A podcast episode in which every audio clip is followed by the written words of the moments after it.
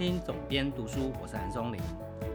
呃，昨天的节目呢，我们介绍了一位非常有趣的作家，他是美国威士忌全书的邱德夫啊。那这本书在上周开始已经在各大书店通路可以买得到了。那这本书呢，我这一次做行销上面也做了一些变化哦，在首刷的两千本里面，呃，这两千本全部都有附赠一个赠品，叫做《品饮笔记》。那我们上一集节目里面有聊到，邱大哥在到目前为止，他已经试过了千款以上的酒款哦。那这是他浓缩了他多年以来品饮威士忌的一个心得，就是如果你是初入门，或是你已经喝了一段时间，呃，建议都是记下来，因为这样才能回溯你过去喝的记忆是什么。那如果你没没有这个时间去设计这样的表格的话，其实这本书所附赠的这个品饮笔记是非常方便的一个小工具。另外这两千本呢，邱大哥都有呃签名在上面哦。我们非常的折磨作者，一家伙就叫他签了两千本哦。但是现在呢，其实这个稍微讲一下出版圈的一些现况啊，在行销的一个现况就是，我们通常以往的赠品，大家不晓得，如果记忆犹新的话，有一段时间呢，出版社会去找呃免费的赠品，譬如说食谱书就会送橄榄油啊这一类的赠品。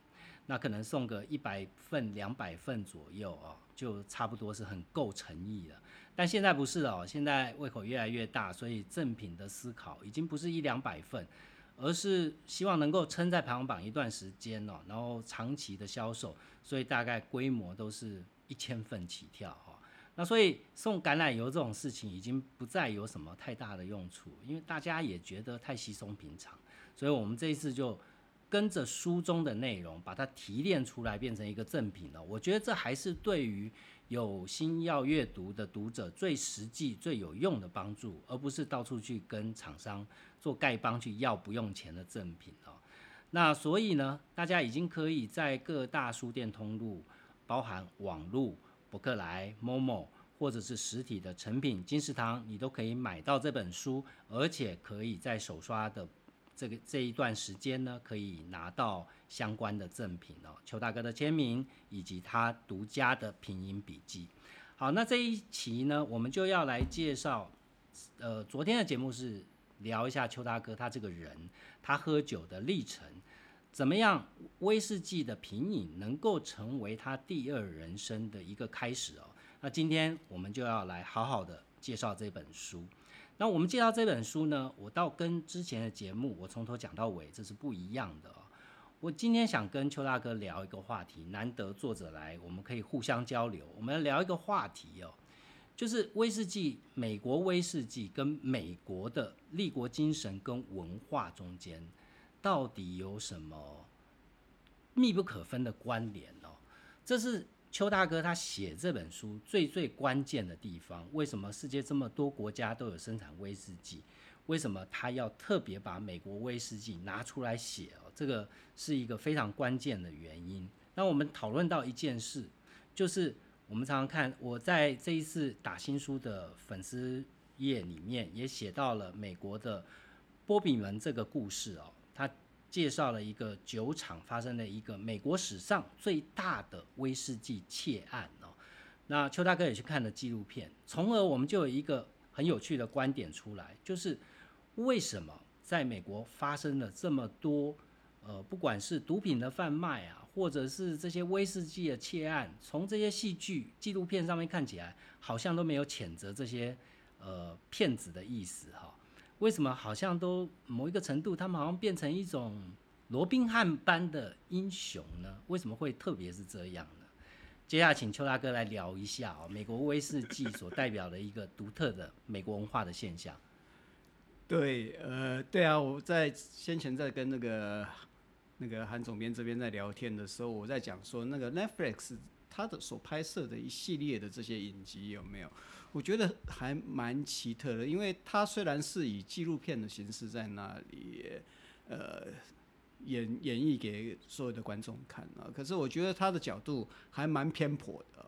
就是我我真的是比较有正义感的一些的，因为从过去的那些曾经看过的，像创造安娜啊，或者是 Tinder 大变图啊之类的啊，以及这一次的波本王啊，我觉得我发现一件事情，就是呃，Netflix 它的角度就是站在呃创这个角色的立场啊，就是呃，譬如说波本王就是在托比这个立场，帮主角说话。对对对，没错哦。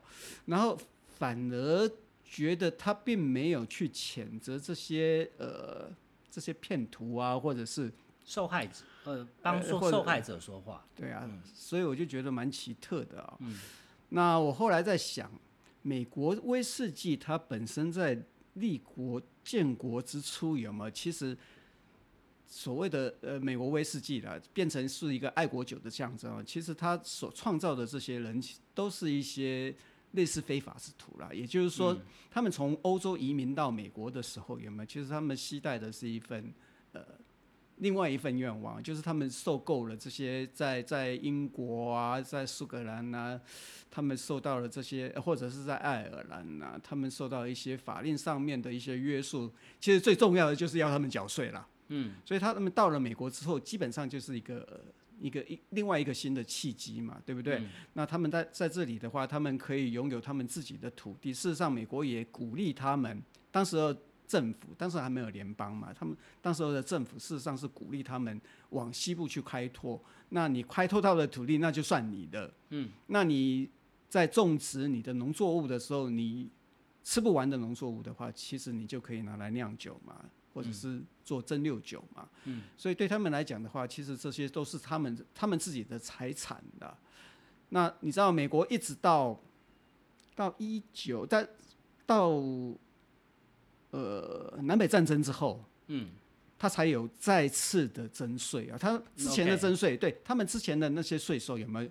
主要是那种威士忌税啊，其实是一直都没有很成功，大家都是在那里反抗啊。对，那所以一直到南北战争之后，他们才真正的在在开始征收，而且这个税收的话，事实上是占了美国政府税收的非常大主要的部分。嗯，我们谈到那个禁酒令，就一九二零年的那个禁酒令，有没有？它是所以能够成功的话，其实有一个很大的重要的转折，就是美国在一九一三年的时候才正式收所得税。嗯，我们现在我们这些可可怜的这些受薪阶级有没有？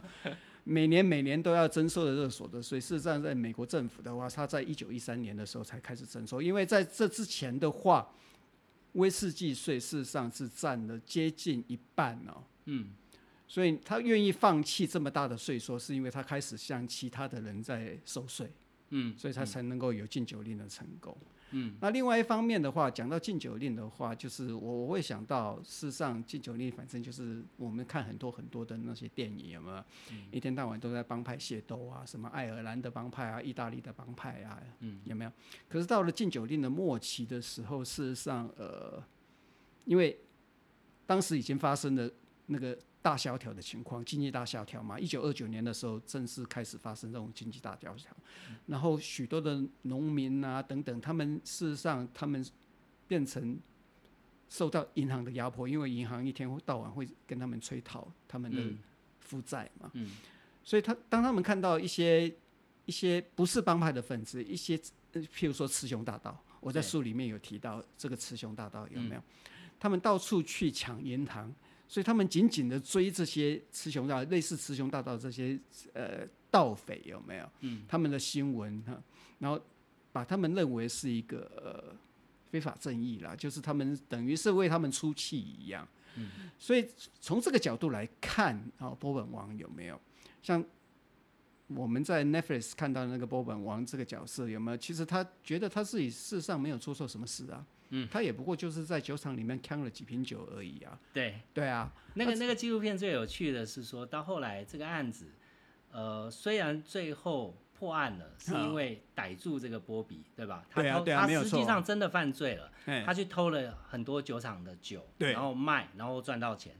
但是呢，偏偏引爆这件事情短少的那些酒，哎就是我们呃之前有聊到那个很 Puppy，贵的 Puppy 哎 Puppy，Papi 那 Van Winkle，对这一支酒，这个酒厂短少的两百箱，却不是他偷的，两百瓶呢？两百瓶，对，两百瓶，嘿，两百瓶却不是他偷的。对，不是他偷的，是别人偷的，然后朗姆西事实上他是帮他，他处理的。结果我去坐牢了。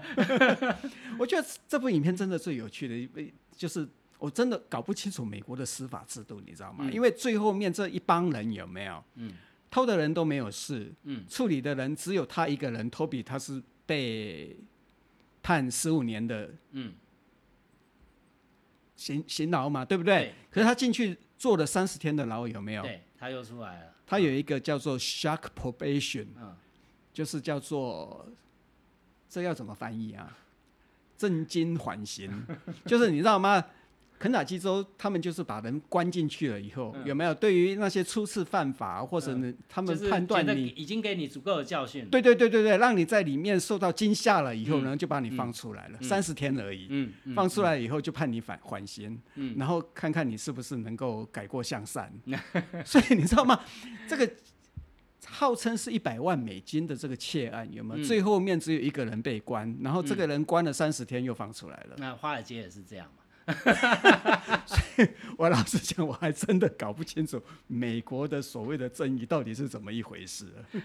我们在节目开始之前，我们才来聊这件事哦。顺着这部纪录片，其实我跟邱大哥讲，我我长久以来观察，美国有一个类型的影集嗯是历久不衰的，嗯就是毒品。嗯那毒品这件事为什么能够历久不衰？你就会发现说，它其实是透过影集去实现了很多小人物想要搏翻身这样的心情。就美国梦嘛，是不是？对，所以所以我觉得刚刚邱大哥讲到美国威士忌的一个在开国以来的一个历史，其实可以刚好可以说明，就是美国的立国史其实就是一部搏翻身的历史，对吧其？实就是一一群非法之徒嘛，他们想想办法，想要生存嘛，然后希望能够变成有钱人嘛。是。对啊，那这样的基因其实到现在也还刻在现代的美国人当中。哦，一直是对对啊，所以某一个程度你会看到，譬如说像这一次威尔史密斯的事件。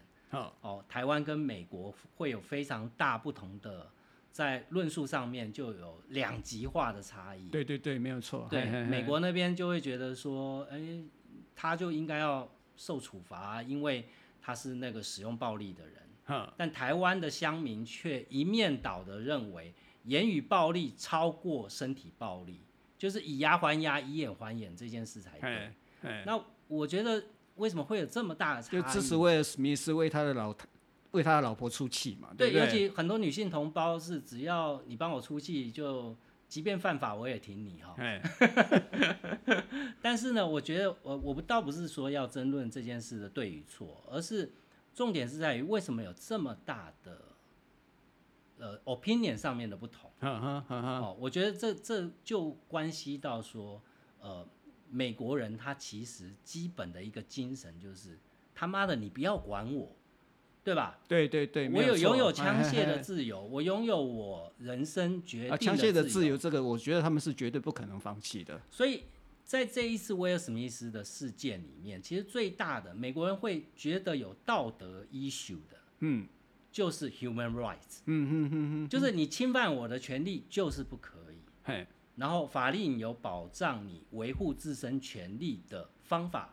如果你用言语暴力我，你可以，我可以去告你诽谤，我可以去 charge 你很多的钱。啊哈。对他可以从司法系统里面得到补偿，啊哈，但是他认为 human rights 这件事就是就是你你不能侵犯我的身体，对你不能侵犯我，要不然我可以我可以我可以拿我可以侵犯你，对，我可以拿枪我可以以暴易暴。是是嘿。是，所以我觉得这是最大不同的地方吧。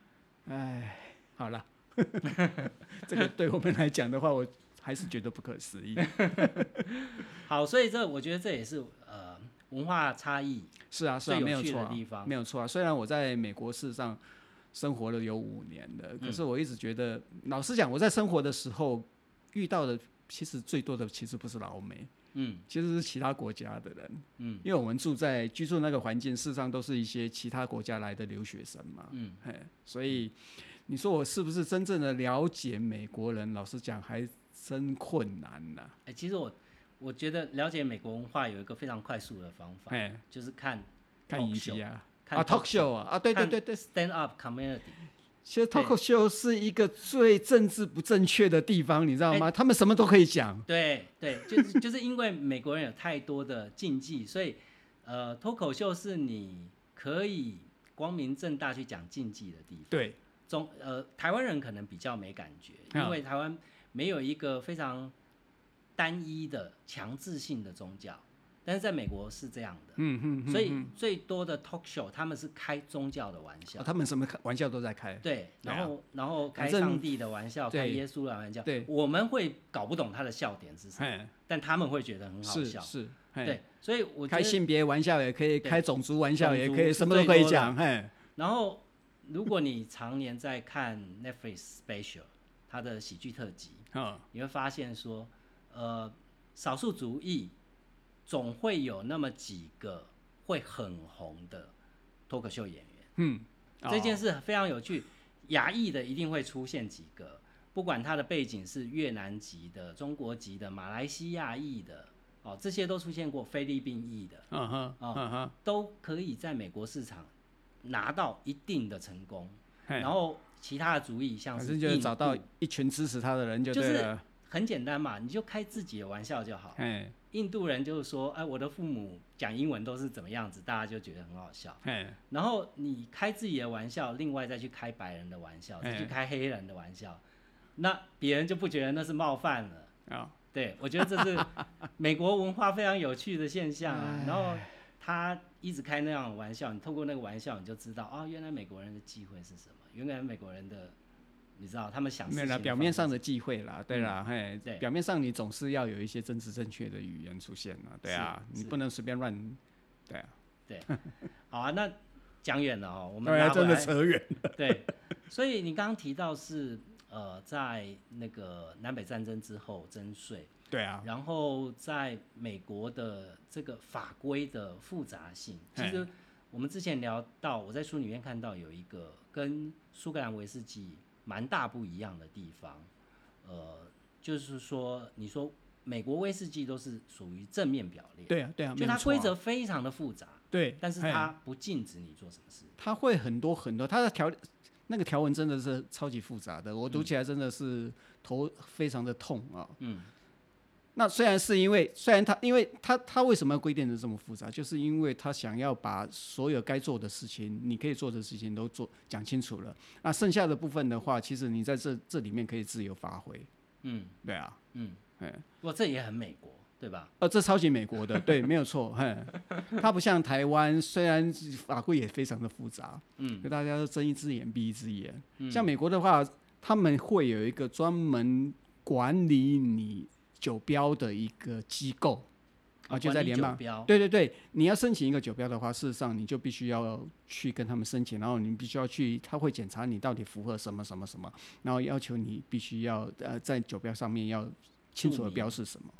嗯，哎，这个机构叫做 Colas，哦，哎，跟可乐很像的那个发音，嘿。其他国家会这样吗？没有哎、其他的国家像苏格兰的话，其实他们过去的话基本上是自律啦，嗯，他们的条文很简单，是，那纯粹就是靠你自己去自律，嗯。嘿，你自我检查嘛。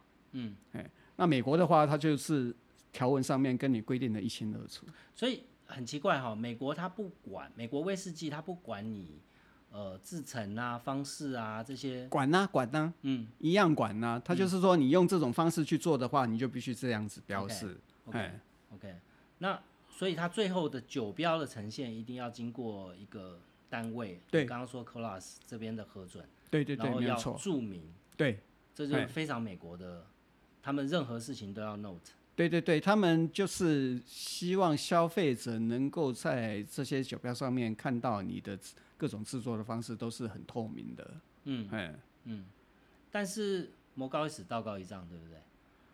呃，对他没有注明的地方，你爱怎么做就怎么做。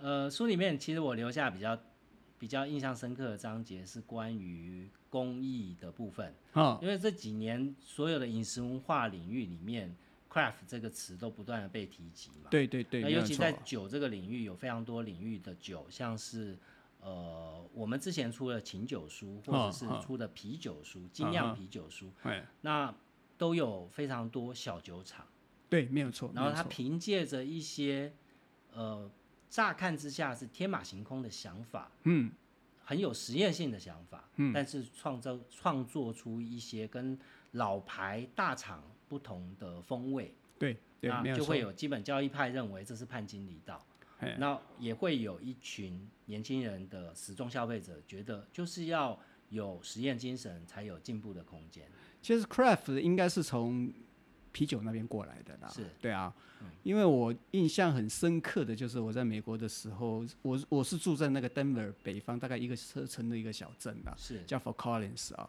然后我忘记是哪一年，一九九二、一九九三之类的吧。那个时候，那个镇上面一些酒馆有没有？他们就会拿出自己做的一些啤酒，然后办一个类似 festival，一个嗯。嘉年华之类的，嗯。就 craft beer 的一个嘉年华之类的啊、嗯。那个时候还没有一些 brew 呃 distillery，就是蒸馏厂去做这件事情。不过很早很早以前，事实上这些 brewer 就是啤酒厂，事实上是。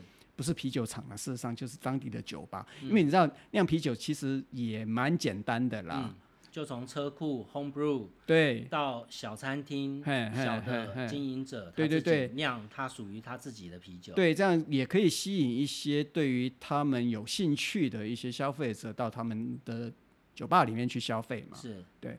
那因为有这个过程的话，事实上，我觉得整个蒸馏的这种 craft 的这种风气的话，其实就是追随着精酿啤酒的他们的脚步，在慢慢的在发展。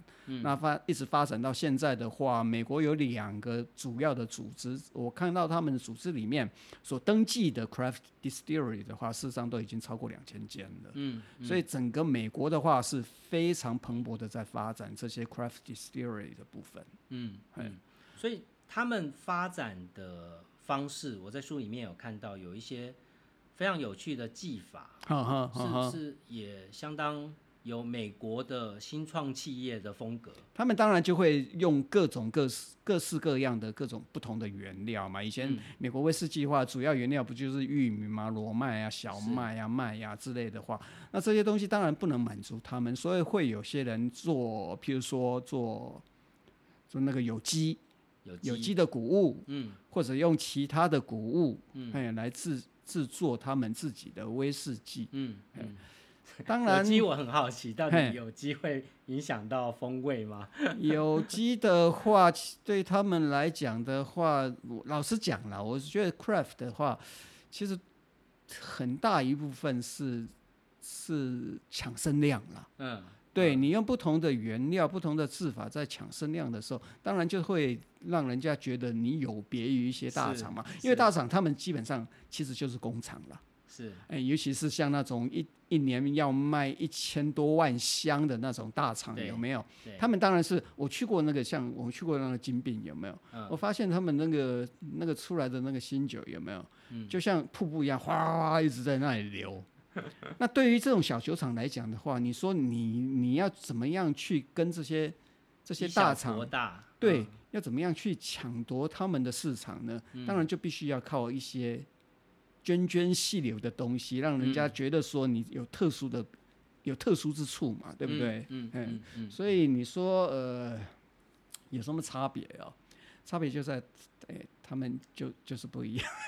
嗯，对啊，你如果 老实讲，我喝的真的不多啦，所以你要你说有什么差别？老实讲，我还真的不一样。像台湾有引进的话，其实也不多。嗯嗯，嗯，如果你从 TA 来看也 make sense，啊因为美国是啊，没有错啊。大一群非常讲究 organic 的消费群哦，是啊，没有错啊。啊他们影响的就是他们周边的一些小小城小镇嘛，反正他们产量也不多嘛。Whole Food 的忠实顾客，对对对对对是这样的酒的消费者，是没有错，嘿，嗯嗯嗯。其实有机真的很难做，嗯，因为你要从源头开始，你就一一路有机下去。当然，对包括像有些苏格兰蒸馏厂，他们也曾经做过有机，是这个就麻烦了，你知道吗？因为他们的橡木桶有没有，事实上是从美国，大部分是会从美国这边过来嘛，嗯或者是从那个呃从欧洲那边过来，葡萄酒桶啊、雪莉桶啊等等这些东西。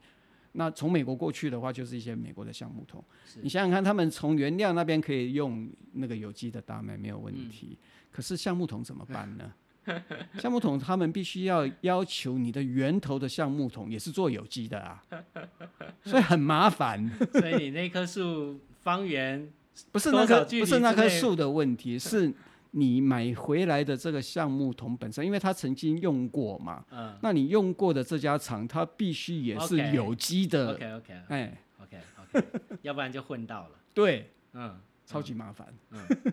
那我在书里面有看到他在，譬如说我们刚刚讲到橡木桶这件事，是它有一些橡木桶，也有一些有别于传统的做法。哦，是没有错，没有错。传哎统上面，我们的想象是酒装进橡木桶里面，让它去味道产生一些变化。对对，但是我看书里面看到它是把橡木桶的这个材质放到酒里面去，嘿嘿嘿，然后用什么音乐的震波来去刺激它的风味的融合。嘿嘿嘿。对，听起来都很科幻、很 sci-fi 的感觉。老实讲，这个也只有小酒厂才能做啊。是你想想看，你在一个，如果你在一个非常大的酒窖里面装了两万桶酒或者五万桶酒这样子的话，请问你要怎样去播放你的音乐？不可能嘛，对不对？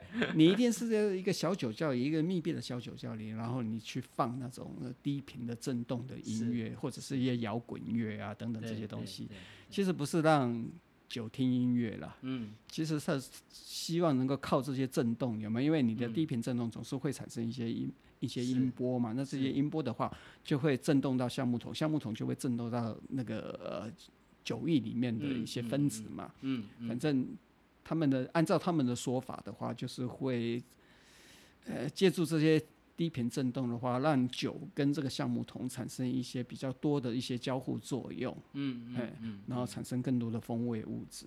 嗯嗯听起来有点天方夜谭啊，不过科学上面一定能够证明的。嗯嘿，嗯，我是觉得这一部分的话倒是可以接受啦。嗯。有些地方有些是不太能接受的，因为我知道有些有一个、呃非常特殊的做法。嗯。反正它就是用中性酒，中性酒精就是呃没有味道的那些酒精嘛，蒸馏到非常高，然后再加入一些，因为他们把一些呃有意义的一些风味物质有吗？把它分解出来了，嗯所以他们用这种风味乳直接加进去，嗯。嗯。这很像就是在一百多年前那些美国威士忌他们所谓的金六者他们那种做法，嗯嗯，就是把各种风味物质把它投进去，然后调制出来，对对对，些味道出来。对对对，没有错，哎，我曾经喝过，嗯，嘿，喝起来倒也蛮像的，也没有多好喝啦，不过倒也蛮像的，嗯，理论上应该以现在的化可以模仿，对，可以模仿。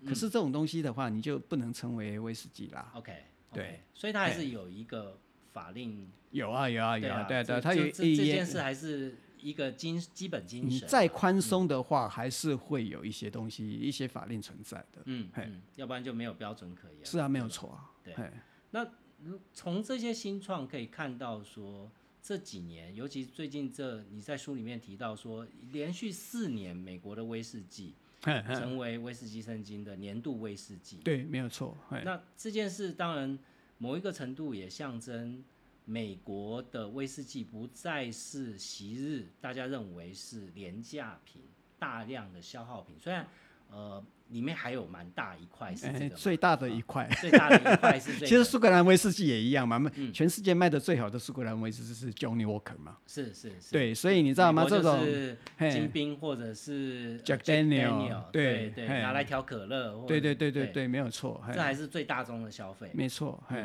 但是在精品的这一块市场，看得到美国的呃威士忌不断的创新高的价钱，就像我们在一开始提到的这个波比门，的事件，其实哎也在于说，当年可能只要五十块美金的酒，现在都已经涨到一千块、两千块美金以上。对，没有错。哎，哦这个就是那个影集里面那个主角有没有？他就是觉得很讶异啊，这些酒以前根本就不值钱，也不是说不值钱，其实以他们当时的物价来讲的话，五十块美金一瓶酒已经很贵了。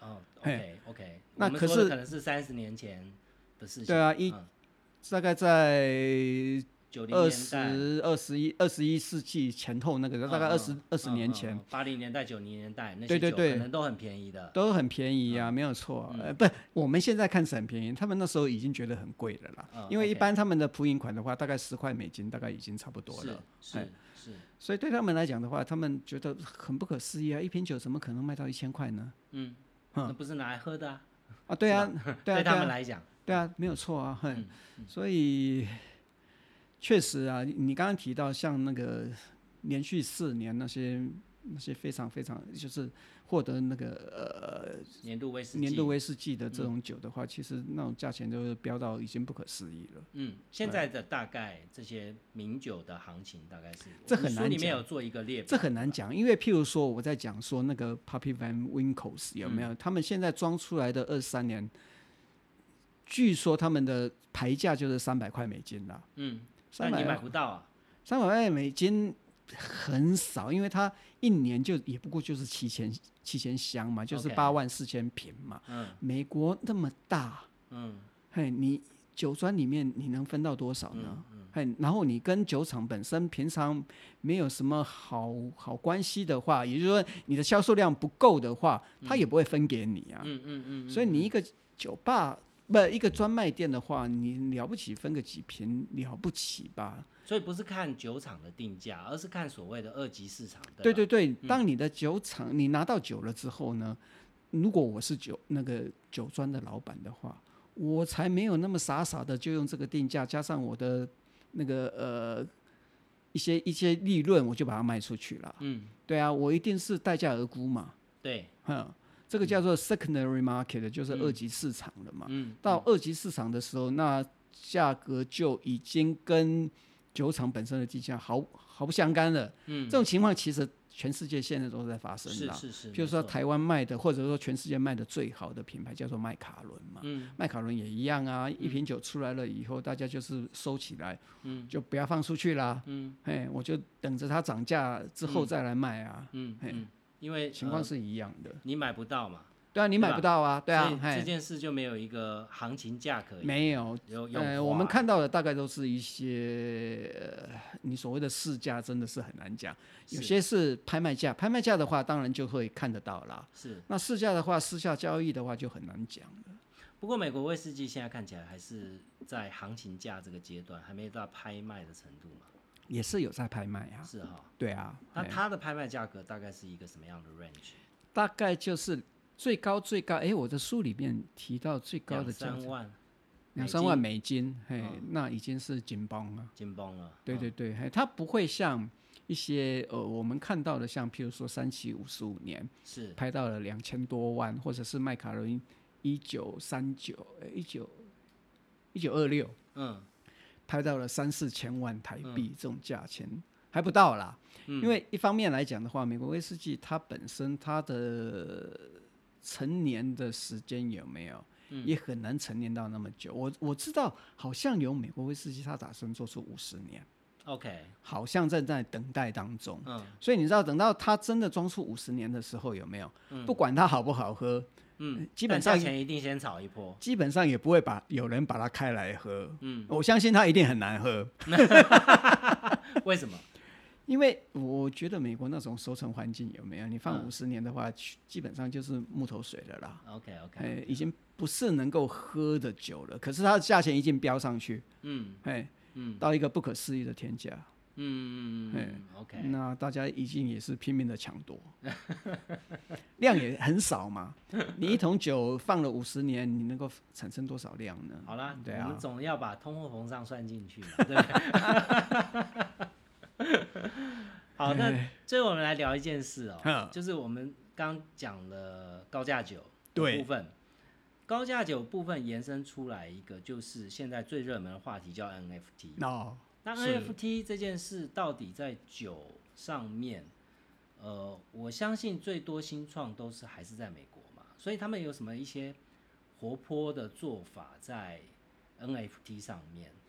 美国这边我还没有看到是哎、不过其他的一些烈酒有没有？譬如说我看到有有那个呃有像朗姆酒有。Open Sea 这样的平台吗？有 Open 事实上，如果你去查 whisky 的话，事实上是有。然后它分成 Sea 上面就有，有有有有有，它分成两类，嗯。一类的话就是它有实体的酒当做一个 base，嗯，嘿，就是事实上它就是一个呃酒的交易平台，是，然后呃你其实不是实际拥有酒嘛，嗯，因为这个酒的话是呃不知道是放在哪里，嗯，嘿，总而言之呢，Open Sea 的话，它会给你一个实体的凭证，那表示你拥有这个酒嘛，对不对？嗯？嗯，另外一部分的话，那个真的是我觉得莫名其妙的，就是因为他把酒的把它 pixel 化，你知道吗？就是你如果有一张酒的照片有没有，然后你可以透过一个软体的话，事实上你就可以做出 pixel 化的酒嘛，对不对？嗯，然后这种酒居然也在买卖，嗯 我觉得真的超级不可思议。就是把酒瓶的对照片把它碎片化之后，然后一个卖你多少钱？对，然后你隐隐约约的知道你这个酒瓶长什么样子，因为对我们很熟悉酒的人来讲的话，其实我们看得出来啦，嗯这这个原来到底是什么酒啦。OK，可是对我们有什么意义呢？对你又不能喝它，你也对摸不到它，我也不知道它到底能够有人会去接手嘛再接，对啊，嗯。就完完全全不知道啊，很莫名其妙。所以你现在看到那个 Open Sea 上面的价钱，跟它的其实是蛮蛮低的啦，因为对对我嗯刚刚讲那种 pixel 化的那种酒有没有？其实就是大概零点零一以太币啊，或者零点零零五以太币之类的啦。不过另外我我要提的是另外一个网站哈，因为我觉嗯得它是一个比较主要的这种烈酒的，其实它也有葡萄酒。是。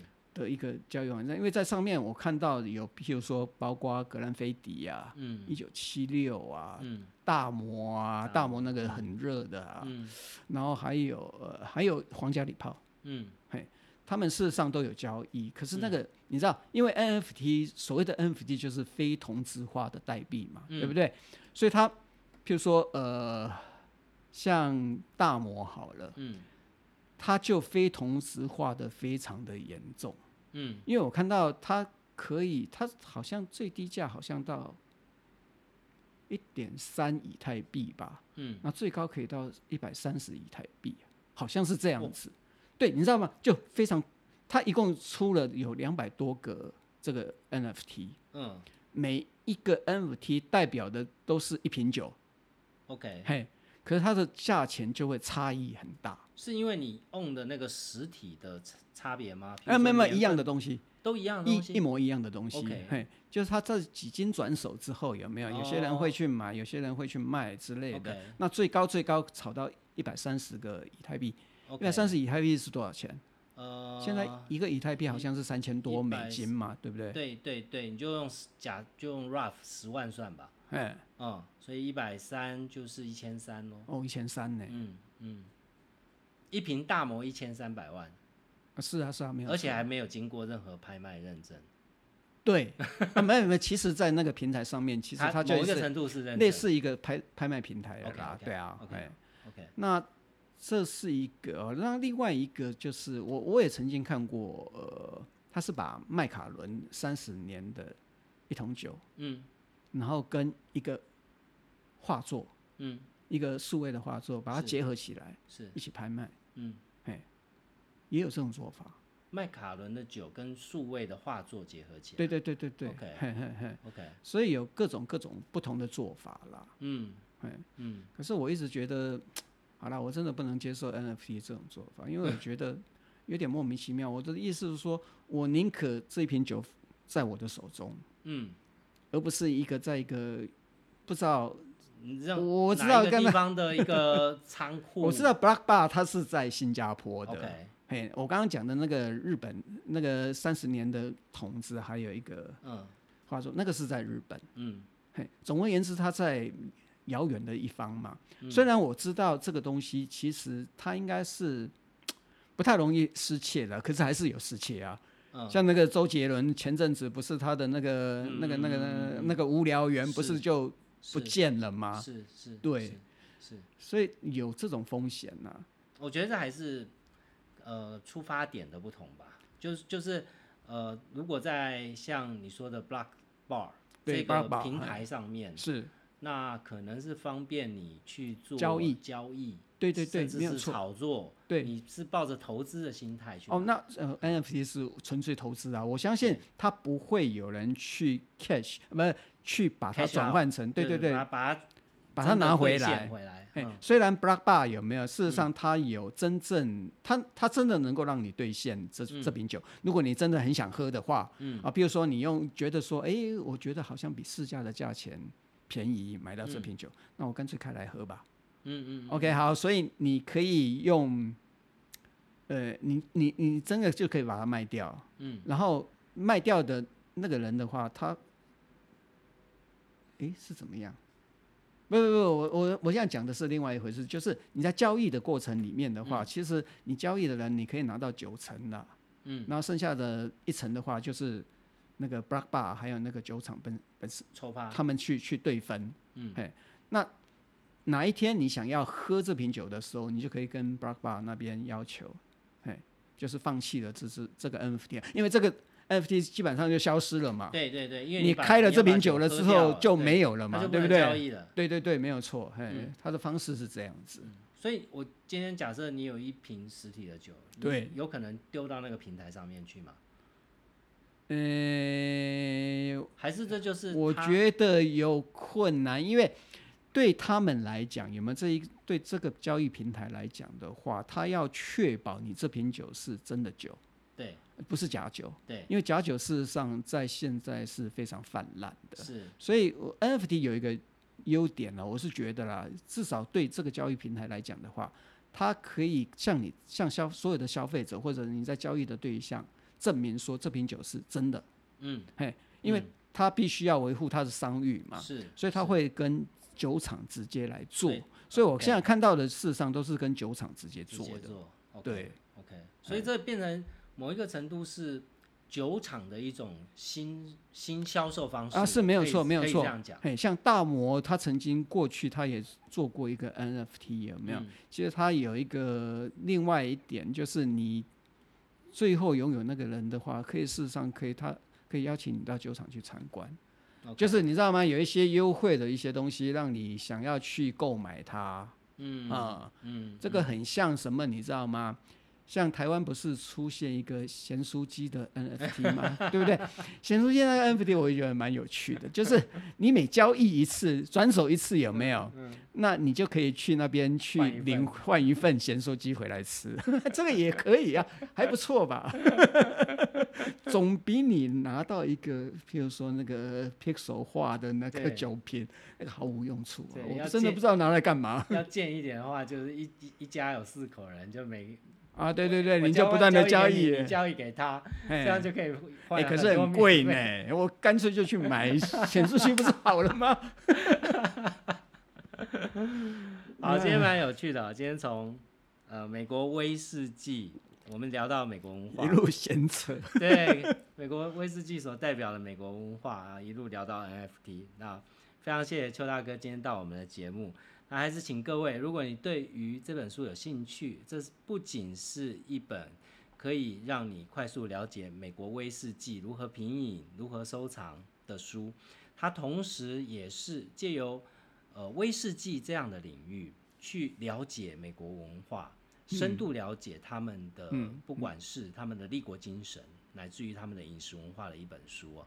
所以，如果各位对于这个议题有兴趣，我相信一定是物超所值的。这是呃威士忌酒圈里面难得一见的，针对一个产区的大部头哦。邱大哥对啊对啊，我辛辛苦苦写了两年，用对他用了两年时间，在整个出版写作的动作，这都算非常快了。这有二十几万字的一本大部头，尤其这本书，我发现照片相当的精彩。哦是，嗯哎，其实透过不管是酒商，其实邱大哥在资讯里面有提到说，这些照片他是如何去取得授权，可以放在书上面。所以看这本书，它不会是一本完全工具性的一本品饮书，而是更多的它赋予一些像是切片的历史啊。对啊，对啊，从另一个角度看美国历史吧，我都跟朋友讲说，这个历史那一部分的话，你就把它当小说看嘛。是，对啊，因为那个是不会从其他地方你可以看到的美国历史。是哎是，所以非常欢迎各位读者，如果对于这方面的议题有兴趣的话，在各大实体书店、诚品、金石堂、网络书店、博客来、Momo，呃，电子书平台像 Remo，呃，都可以买得到这本书哦，请大家多多捧场。那今天的节目希望对你有帮助，也欢迎各位在各位在 Apple Podcast 帮我留下五星评价。有任何问题，都欢迎透过我的粉丝专业韩松林的编辑手记跟我互动。我们下周见。